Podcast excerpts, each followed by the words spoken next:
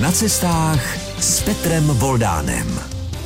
Dnešní vydání pořadu na cestách vás zavede pěšky v podstatě kolem a napříč republikou. Opravdu na cestách budeme pěšky a to bude s Janem Hockem, který vytrasoval spoustu zajímavých cest kolem napříč České republiky. Takže vítejte u našeho mikrofonu. Dobrý den.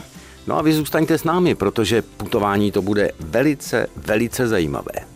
Kdybychom měli s Janem Hockem dnešním hostem pořadu na cestách projít trasy, které on všechny připravil, tak bychom se dostali ve svém itineráři na vysoké, vysokánské hodnoty kilometrů. Myslím, že by to bylo přes pět tisíc, je to tak? Trasy Via Čekia mají dohromady přes 5000 kilometrů a to z toho důvodu, že jsou připraveny jak pro pěší, tak pro cyklisty a dokonce i jako zimní trasy pro běžkaře. Takže když se to všechno nasčítá, tak to dává kilometrově přes 5000.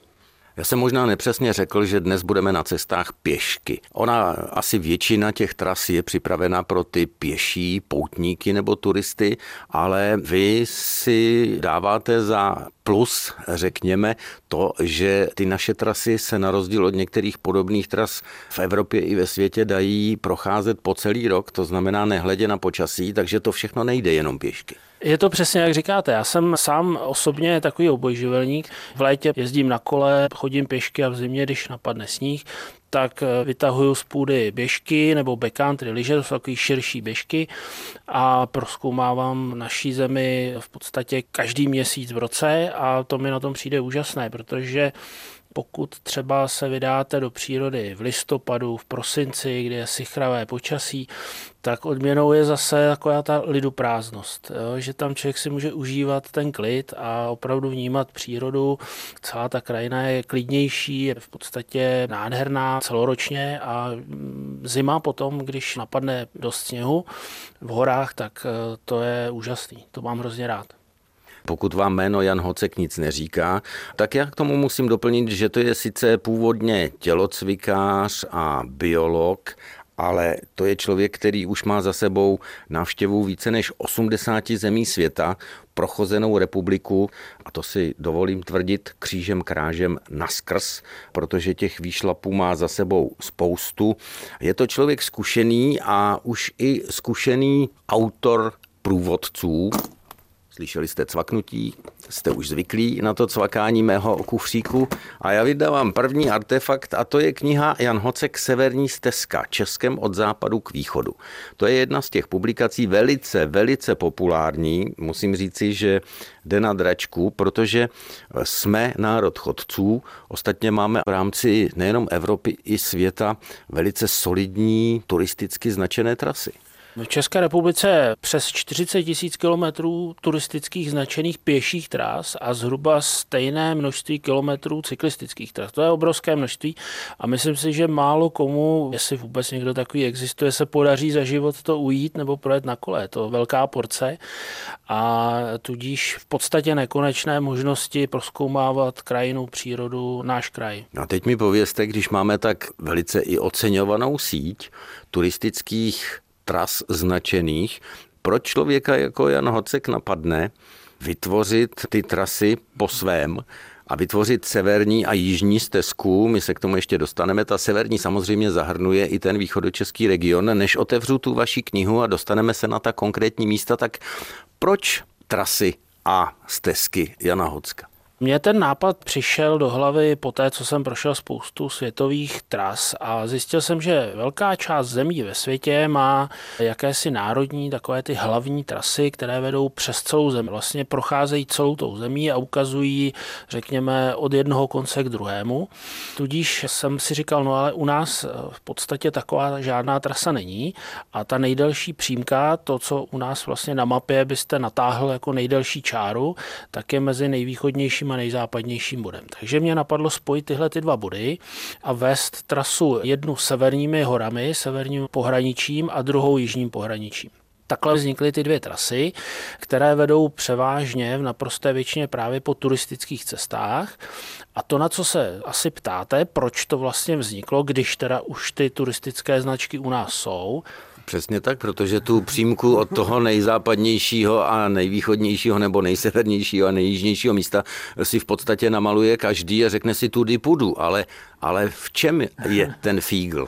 Přesně tak, jako spousta lidí si to maluje, jak říkáte, nebo nakliká si to na mapách elektronicky, si to sami naplánujou, ale ten fígl, nebo to, co já jsem tomu chtěl dát, je jakási promyšlenost těch trás.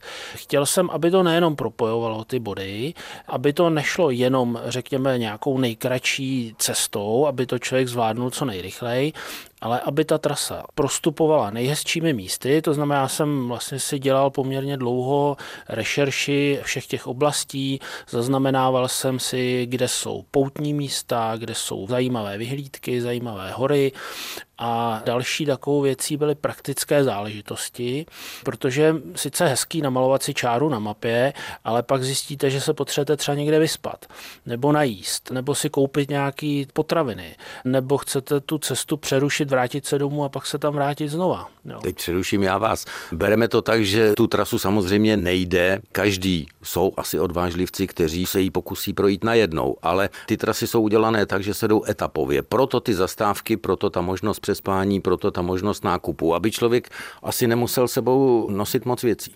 Přesně tak. Jsou lidi, kteří to jdou naraz, ale naprostá většina lidí na to nemá třeba čas nebo řekněme odvahu. E, proto jsem každou z těch tras rozdělil na jednodenní etapy. Teď se bavíme teda o pěší variantě. Etapy jsou dlouhé zhruba 20 km, to znamená v pohodě zvládnutelné za den a každá etapa začíná a končí v místě, kde se můžete vyspat pod střechou. Zhruba polovina těch etap ještě umožňuje i stanování a na dalších místech, kde by se dalo přespat, pracujeme, připravujeme jakýsi projekt, kdyby vznikaly turistické útulny, jakési přístřežky vhodné pro nocování. A to si myslím, že je velmi důležité, že i lidi, kteří nemají tu odvahu, nemají ty zkušenosti, si můžou pomocí třeba knížky, kterou jste zmiňoval, nebo i webové stránky, kde všechny ty mapy jsou přístupné na webové stránce teda www.viačekia.cz si najdou ty jednotlivé mapy, úseky a můžete vyrazit třeba na víkend, pak se vrátit domů a pokračovat třeba za měsíc. A takhle si postupně očkrtávat a procházet ty trasy a pak zjistíte, že jste poznal celé Česko nakonec. No to věřím, to tak určitě jde. Já znovu sáhnu do toho kufříku a vyndám něco, co někteří lidé už přestali používat, ale já ne. Vyndal jsem mapy. Teď slyšíte to šustění a já mám třeba v ruce zrovna mapu Krkonoš. Vy říkáte ani já ne, to znamená, pro vás je mapa víc než navigace? Já používám pořád papírové mapy, přesně tak. Dokonce a na... proč? Možná je to trošičku konzervativní přístup, ale já vím, že papírová mapa prostě tý nedojde baterie třeba. jo? To znamená, já když třeba vyrážím na průzkumy nebo se toulám, vandruju, tak si buď to vezmu mapu příslušnou té oblasti, turistickou mapu, anebo si vytisknu z počítače jenom třeba stránku dvě výřez z té oblasti. To je jakýsi základ, se kterým pracuju. Doma si většinou nachystávám ty věci elektronicky na počítači, ale pak v terénu už většinou používám papír. Stejně jako vy. Pořád na cestách je na cestách pěšky s Janem Hockém, autorem stezek, kterými se putuje Českou republikou od západu k východu, od severu k jihu a kdo ví, jak to ještě vymyslí, protože on má další a další plány. Ale my jsme už nakousli, že prozradíme, co to je, když Jan Hocek najde na té trase pro pěší, ale i turisty na kole, anebo pro ty, kteří chtějí na běžkách, přátelské místo. Tak co to je? Přátelské místo je místo, kde vy jako poutník nebo jako turista víte, že najdete přátelské přivítání. Když se to tak řekne, je to místo, které vlídne k poutníkům, to místo, které může buď to jim nabídnout nocleh, nebo nějakou službu navíc, nebo to může být jenom člověk, který tam bydlí a kterého to zajímá, který vás pozve, dá vám třeba kafe a tak dále. Já to trošičku ještě vysvětlím víc. Ono se občas stává, že i v civilizovaném Česku člověk narazí na problém, dám příklad, dojde vám voda v lahvi, je horko, není studánka, není studánka vesnice jsou vybydlené, všichni jsou v práci, nikde nikdo. Nebo jedete na kole, rozbije se vám přehazovačka a jste někde prostě v nějaký vesničce, do nejbližšího cykloservisu je to 50 km. Takových případů můžeme vymyslet spousta dalších, může to být třeba nedostatek ubytování, nedostatek takových těch přístřežků nebo řekněme útulen různých bud, kde se můžete vyspat.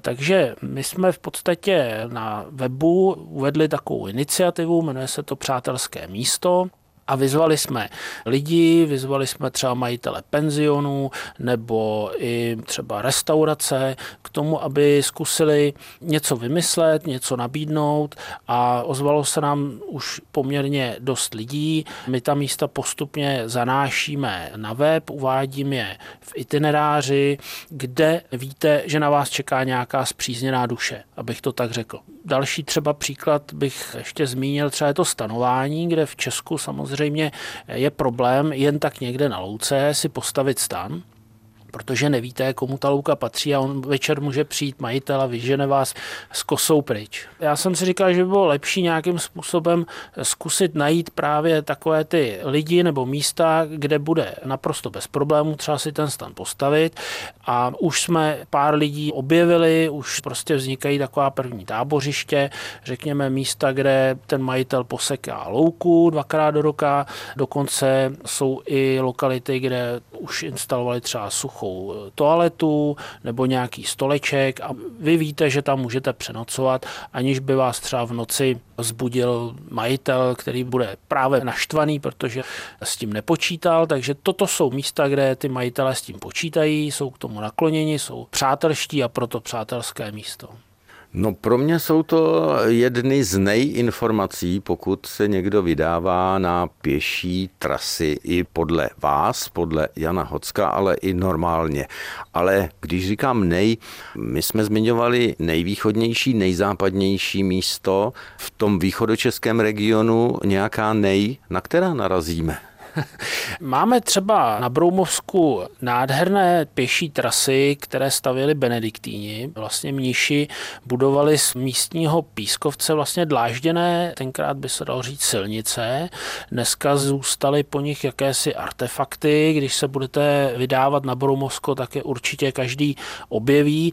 A jedna z takových cest, která vede přes Broumovské stěny, tak o ní se říká, že to je nejstarší turistická cesta města celého Broumovského kraje a byla postavená ve středověku jako jakási komunikace uprostřed lesů, po které dopravovali dřevo při těžbě a tak dále. Do dneška najdete skutečně pěkné vydlážděné úseky, některé se dokonce opravují, takže jdete lesem a najednou si vyšlapujete po nádherný dlážděný silnici, by se dalo říct.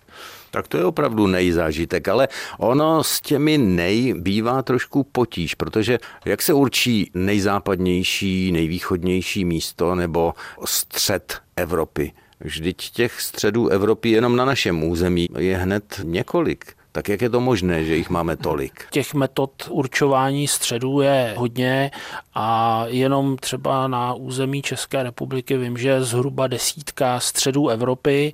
Jeden z těch středů leží právě na jižní stezce Via Čekia u hory Dyleň v západních Čechách a prý ho určil už sám Napoleon, že tady jako je ten střed Evropy a je to přesně na hranici, nebo téměř přesně na hranici, ten patník je zabudován asi 10 metrů na německé straně pod horou Dyleň. Teď jste řekl patník a já vím z těch materiálů, které jste už publikoval, že existují i velice, řekněme, zdobné a krásné mezníky. Kam za nimi? No tak samozřejmě je to pohraničí a velká část těch mezníků historických se nachází v západní části Česká. Ten nejstarší se jmenuje Julius Stein, leží kousíček od vrcholu Vysoký kámen na Kraslicku.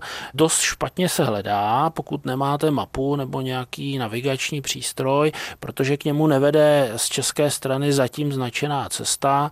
E, nicméně já ho v knížce popisuji popisuju, popisuju tu cestu k němu, byl jsem u něj, je to nádherný kámen, zdobený z obou stran, dokonce byl svého času ukradený, znovu nalezený, znovu zabudovaný na původní místo, takže to je jeden z nich a mm, pak jsou další pěkné pohraniční kameny, třeba mariánské, tereziánské v západních Čechách, v Českém lese jich je spousta. V Krušných horách najdeme krásné pohraniční kameny, různé trojmezné kameny.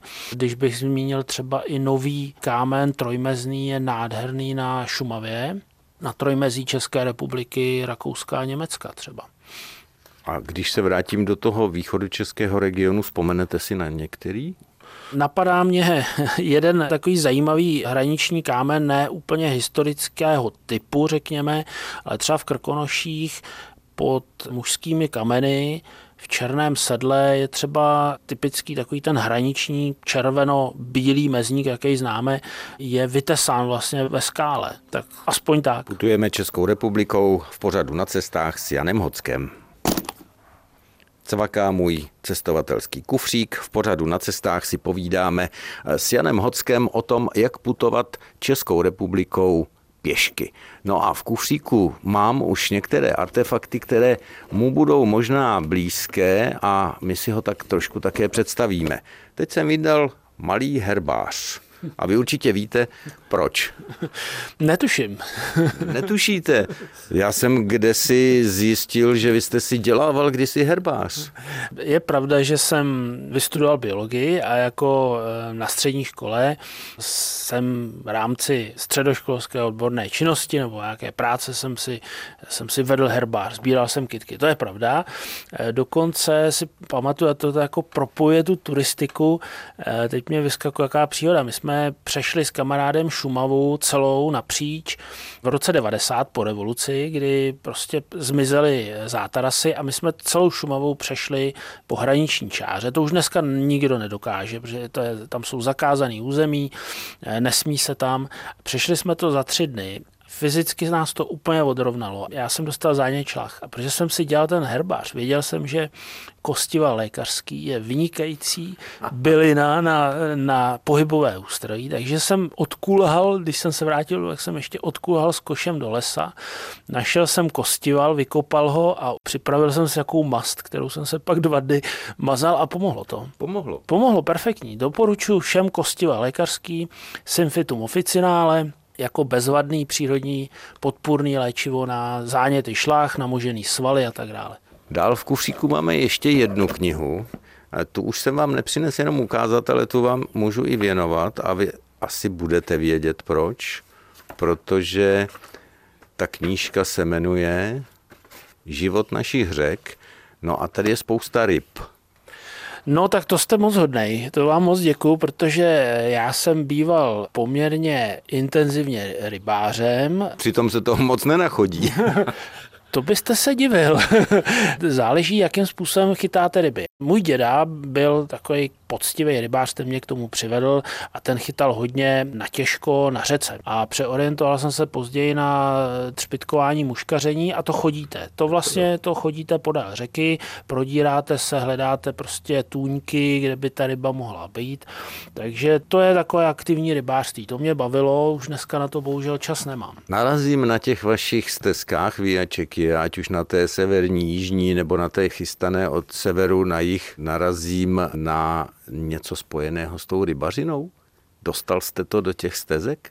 Rybařinu ani ne, ale řekněme vztah k vodě a k řekám mám pořád a tak, jak jsme říkali, že vlastně můžete z Tesky vyjačeky a projít pěšky na kole nebo na lyžích, tak mě tam pořád chybí takové to vodácké putování, které jsem do severní stezky vložil možnost z Plouciku Slabé z Děčína do Hřenska. To je nádherný úsek. Je to nejhlubší eh, pískovcový kanion v Evropě a buď ho můžete teda projít pěšky, pěšky po té horní hraně, kde je spousta vyhlídek, anebo si v Děčíně půjčit lodičku a splout to do toho Hřenska, je to nenáročné, každý to zvládne, tak to je jedna možnost.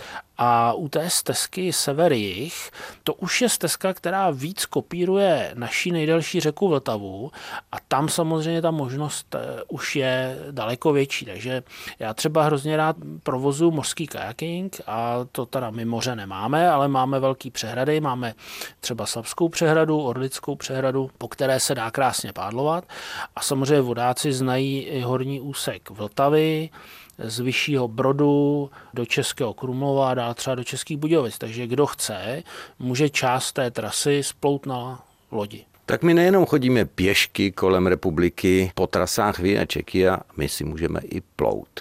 Jsme v pořadu na cestách, tak zůstaňte s námi. A my se pomalu s pořadem na cestách blížíme k závěru našeho putování pěšky kolem republiky. I když, jak už jste slyšeli, není to po každé pěšky. Putujeme s Janem Hockem eh, trasami Via Czechia.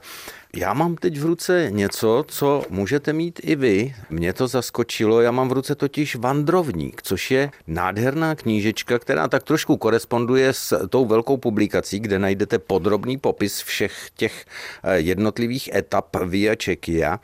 A já jsem si ve Vandrovníku nalistoval Orlické hory. Tady máte nejenom namalovanou tu trasu, ale tady si můžete dělat i ty poznámky. Místo na razítka je tady. A když otočím, tak tady jsou i takové ty symboly, které znáte i ze svých mobilních telefonů, protože vy si pocity na cestě můžete zaškrtnout tím smajlíkem, který odpovídá. Je tady i takový naštvaný a unavený. Jsou tu i symboly pro počasí, takže si tady jenom stačí zaškrtnout, že vám pršelo nebo svítilo sluníčko, místo nocování. Tady vidím chatu, lépe řečeno zděné obydlí, pak je tu nějaký přístřešek, stan, anebo i pod širákem. Jsou tu i kroky, kilometry, kalorie, i způsob přesunu. Já jsem mluvil o tom pěším, o tom vandrování, tak eh, tady jsou boty samozřejmě, pak je tady samozřejmě kolo, ale je tady i moderní koloběžka, pak jsou tady sněžnice a jsou tady i lyže. Tím se dostáváme k tomu, že vlastně ten projekt Via Czechia už se dostává trošku dál, než jenom k tomu popsat a nabídnout lidem cestu a nějaké ty zastávky. Je to tak, jak jsme říkali na začátku, jsou to trasy, které jsou celoročně eh, možné procházet. Můžete střídat boty, pohorky, můžete vyměnit za kolo nebo za lyže. Tak řekl bych, že to může se pro spoustu lidí stát i eh, životním stylem. Dokonce mi psali lidi, eh, které to motivovalo k tomu třeba začít vůbec putovat nikdy to nenapadlo a třeba i ve vyšším věku pořídili si kolo nebo nějaké boty, vyrazili, psali mi lidi, kteří třeba s malými dětmi vyrazili na týdenní, 14-denní cestu, zvládli to. Takže eh, myslím si, že to je taková správná kombinace pohybu, pobytu v přírodě a poznávání naší země. Vlastně vandrovník jako pojmenování toho notesu, který jsme připravili, tak vychází ze slova vandrovat, ale oni dříve byli vandrovníci, to byl učeň, který získával eh, zkušenosti a on vandroval od fochu k fochu a nosil ty vandrovací knížky, do kterých mu ty mistři zapisovali, jestli byl dobrý, jestli vlastně jako se něco naučil. Takže já doufám, že se i lidi i při tom putování i něco naučí. Nejenom, že něco zažijí, ale i se něčemu třeba přiučí a něco poznají. Já vidím tady, a to není v mém kufříku, tam už vlastně skoro nic nezbylo. Vlastně zbylo, já ještě sáhnu jednou, tak tady je mapa světa na míčku, ale jsou tu ještě dva atributy, které se váží k vám a to je omalovánky hura na cesty, tak to si můžete vyplňovat cestou a vy jste se zmínil, když jsme se chystali na ten rozhovor, že jste lepil i letadelka. No tak třeba si je i poskládáte v Pexesu letadla. Ještě se dostanete k takovému koníčku? Třeba? Letadla už nelepím, ale to byl velký koníček, když jsem skutečně byl, řekněme, dítě školou povinné. Dělal jsem letecké modely rádem řízené větroně a to tenkrát nebyly žádné stavebnice, to, to si člověk musel zakoupit prkínka balzový a lišty a všechno se to prostě dělalo úplně od plánků, z těch prkínek vyřezávalo, takže to, to byla práce na celou zimu a pak jste na jaře to šel provětrat, napálil jste to někam a mohl jste jít zpravovat zase Trefil jste strom a bylo po balzovém letadelku. Znám to.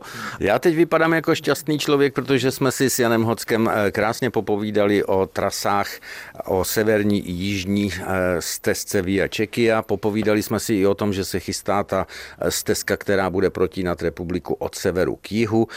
Ten vandrovník ku podivu jsem trefil zrovna v místě, kde je zemská brána Suchý vrch, což je pro mě srdeční záležitost, protože na Suchý vrch, kde je nádherná rozhledna a vy ji tady také máte v té knize vyfocenou, tak tam jsem jezdíval kdysi jako dítě s rodiči a moc se mi tam líbilo, takže jste zahrál i na tu mojí strunu a já s vámi musím souhlasit, že máme co nabídnout, pokud jde o turistické trasy. Naprosto souhlasím a myslím si, že třeba tento projekt, pokud někomu napomůže k tomu odhodit nějakou, řekněme, eh, lenost nebo pohodlnost, oblíknout se do pohorek nebo vzít kolo, běžky, vyrazit, poznávat Česko, tak budu moc rád. Říká Jan Hocek, můj dnešní host pořadu na cestách. A my jsme doputovali, dovandrovali, v podstatě dopoutníkovali až do cíle dnešního vydání pořadu. Já vám moc krát děkuju a přeju spoustu dalších kilometrů. Já vám taky moc děkuju a zdravím všechny posluchače, a to nejenom z východu Českého kraje. Vyražte a putujte. No a zůstaňte také s námi zase za 14 dnů s Petrem Voldánem na cestách.